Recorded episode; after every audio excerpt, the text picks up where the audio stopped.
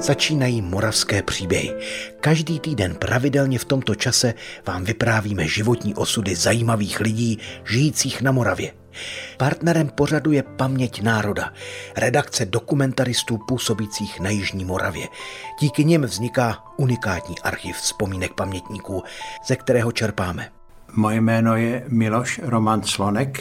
Narodil jsem se v Brně šestnáctého září čtyřicet sedm a toto de facto je taková moje zpověď mého života. Vyprávění Miloše Romana Slonka zaznamenal pro Paměť národa Ladislav Oujeský. Od mikrofonu Českého rozhlasu mu za to děkuje Hanna Ondrijašová. Díky zmíněné nahrávce teď strávíme několik minut s mužem, který se kdysi rozhodl, že nechce žít v totalitním a navíc okupovaném Československu.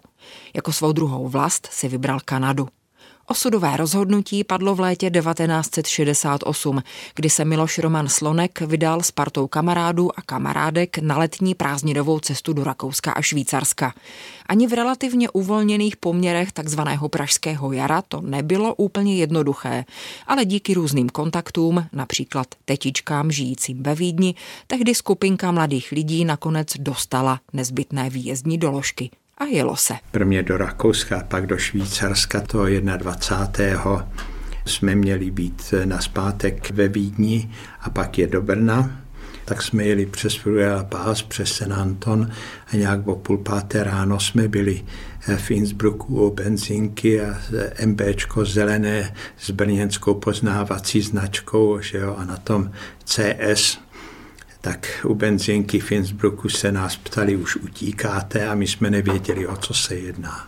Ráno o půl páté jsme se prostě v Innsbrucku u benzinky dozvěděli, že teda o té invazi. No, tak já jsem tam znal tu olympijskou vesnici a věděl jsem, kde je ten skokanský můstek, co měl krásný výhled na kostel se hřbitovem. Tam jsme čekali, až se rozední pořádně, tak jsme si ta, tak dívali na to nebe a přes tu řeku směr Německo, přes Celamze tam, tak jsme si říkali, tak kam, co budeme dělat. Tak prvně jsme zajeli teda do, pak do Vídně za tetičkama, oni bydleli, měli takový jako de facto starý statek na ta Kringerstrasse, to bylo blízko Grincingu, tak tam jsme že objeli do toho dvora a teďka tetičky, a co s váma, jak budete studovat a kde budete bydlet. A ještě to odpoledne prostě tam měli pár lidí a že holky budou bydlet tam a tam půjdou do školy a teďka máte oblečení a tady tohle a začali aranžovat. Mě tam určití mí známí říkali, ti, co nejdál od Československa, tak mě de facto přemluvili. Měl jsem to vyřízené, buď to jsem mohl jít do Spojených států, do Švýcarska, mohl jsem zůstat v Rakousku nebo Kanada. A také možnost v té době byla Austrálie. No, ale nakonec jsme se tam sešli taková skupina lidí, co jsme se znali z Véš klubu, a to byli bratři Kálové, kteří byli v Kanadě už na Expo šedesát sedm v Montrealu a s jejich přítelem přijeli celou Kanadu až do Vancouveru, neboť jejich matka byla rakouská Češka, ale její bratr a sestra ti byli už od nějakého čtyřicátého devátého roku ve Vancouveru. No, tak tam jsme se takhle slezli koncem srpna, tak jsme se domluvili, že prostě emigrujeme do Kanady.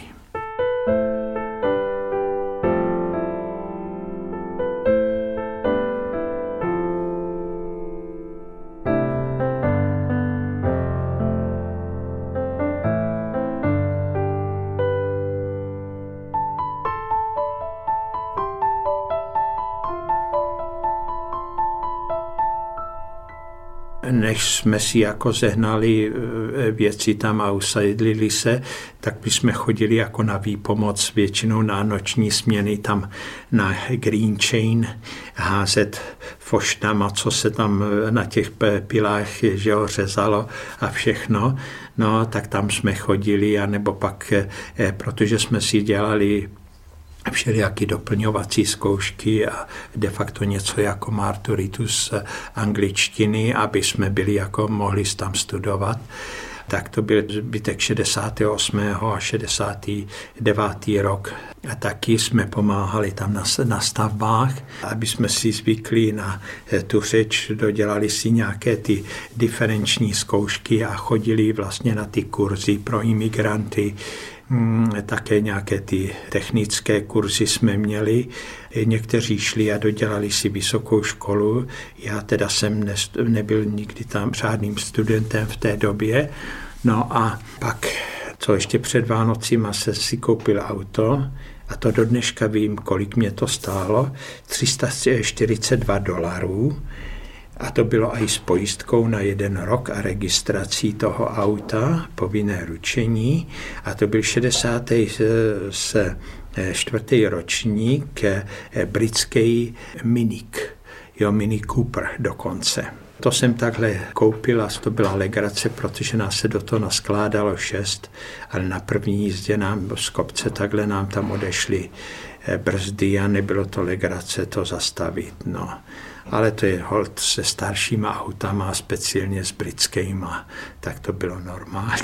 No tak to bylo moje první auto a pak teda druhý rok jsem to tradoval a koupil jsem si dvanáctistovku Mazdu, no a s tím jsem odjel na sever, na Klondike, jak se říkalo, tak jsem skončil až v Dawson Creek, to je nultá míle Alaska Highway, čili té cesty, co byla v tom čtyřicátém prvním roce postavená na Aljašku, aby mohli zásobovat i Sovětský svaz, že jo, po vstupu Ameriky do války, tak za čtrnáct měsíců to postavili až na ty letiště, co pak lítaly ty D C tři a D C pět a zásobovali východu na západ, že jo, Sovětský svaz. A tak nakonec tam jsem zehnal práci jako dělník na železnici, protože tam se stavěla železnice od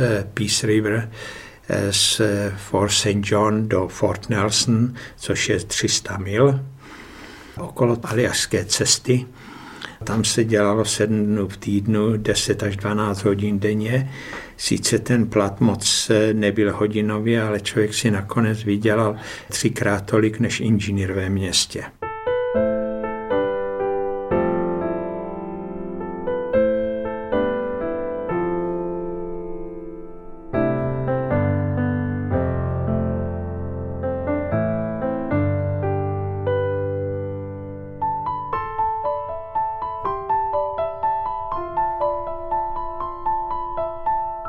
Bylo tam ubytování, jídlo, člověk se o nic nemusel starat. Tak jsem tam skejsl takovýmhle způsobem vlastně na tři roky a skončil jsem jako šéf maintenanceový equipment. Tak vlastně jsem se staral o ty mašiny, o mechaniky a všechno o zásobování. A protože tam dělali ty údržby, tak ráno jsem tam holt musel být, jež všechno, že měli dané dokupy a pak, když se končilo, tak zase jsem musel se o ně starat, že všechno je spravené, funkční, že mají dostatek zásob maziva, náhradních dílů a všeho možného a tak dál. No a protože jsem nemusel tam bydlet v tom pojízdném kempu, protože už jsem byl takzvaně company official, tak oni mě platili, buď to jsem mohl být ubytován v hotelu, ale já jsem si pronajal chatičku na Whistleru a tak jsem většinu tak tři čtyři hodiny strávil na Whistleru na lyžích.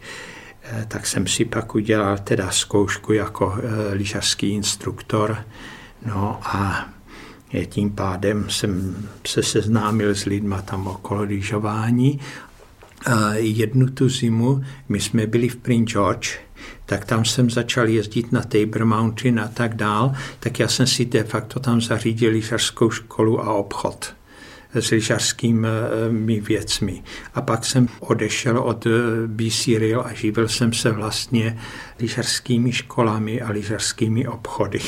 Až do roku sedmdesát čtyři, totiž se mně stala taková záležitost v tom Prince George, Já jsem měl v té, dokonce celý dům, ale to byla dvoupatrová dřevostavba a mezi nimi byly jenom metr a to bylo na Third Avenue, na třetí Avenue v Prince George a ten původní majitel tam pěstoval na střeše tyhle poštovní holuby a to bylo na Velikonoce a se, já jsem byl s tím lyžařským oddílem, co jsme tam takhle měli a trénoval jsem tam mladý závodníky, tak jsme byli Jasper, Alberta, to je že jo, v té vedlejší provincii, lyžovat na ten dlouhý víkend na čtyři dny a když jsem přijel nazpátek, tak jsem přišel že na to, že budova neexistuje a do základu je to vyhořelé, protože tam nějací takoví mladí si tam chodili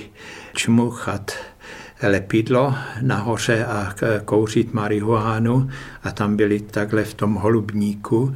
No, aby jim bylo tam teplo, tak v kýblu si tam udělali ohýnek a ono to nešlo a celý ten barák zhořel i s tím. Tam jsem měl vzadu de facto byt. Na horním patře byla jedna část obchodu, dolní patro a ještě pod tím byl takový sklep a to by hořelo až do toho. Čili de facto jsem tam ztratil všechno, ale naštěstí jsem měl dobrou pojistku, ale už jsem v tom nepokračoval a prodal jsem to tak vyhořele, jak to bylo.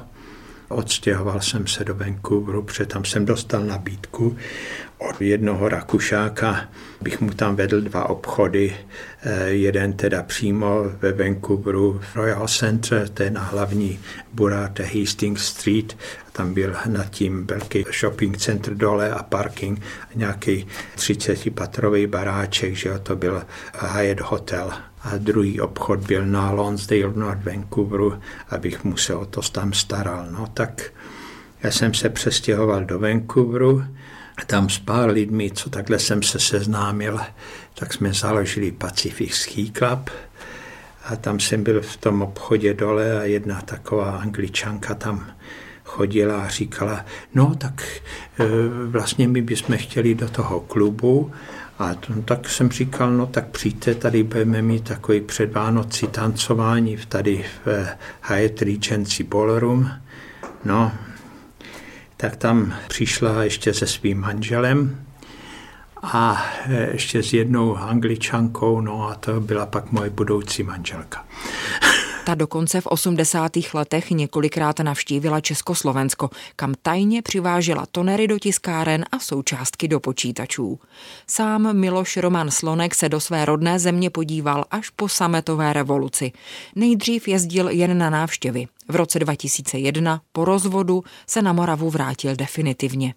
A s Pamětí národa se rád podělil o své vzpomínky i životní zkušenosti. Moje teda zkušenost z bývalého Československa a Česka a dneska, jak to tady je, naučte se cizí jazyk. Teda angličtina je první, ale pak ta španělština nebo němčina je velice dobrá. Nemusíte plynule mluvit, ale aspoň abyste se dovedli s lidma takovou nějakou denní konverzaci a nebyli ztracení. Podívejte se ven. Podívejte se, jak jiní lidé žijí, jděte ven a poznejte, vždycky můžete jít kamkoliv. Nějak si opatrujte to, že vlastně máte tuto svobodu, že můžete kdykoliv jít, přijít, odejít. Milí posluchači, jak víte, příběhy čerpáme z rozsáhlého archivu Paměť národa. A ta má své srdce i na Jižní Moravě. Pobočka Paměti národa sídlí i v Brně. Sledujte na webu a sociálních sítích Brněnský institut paměti národa. Navštivte ho a podpořte. Přijměte naše pozvání do klubu Přátel paměti národa. Díky vám zdokumentujeme paměť Moravy. Vše najdete na webu paměť národa tečka cé zet. Děkujeme.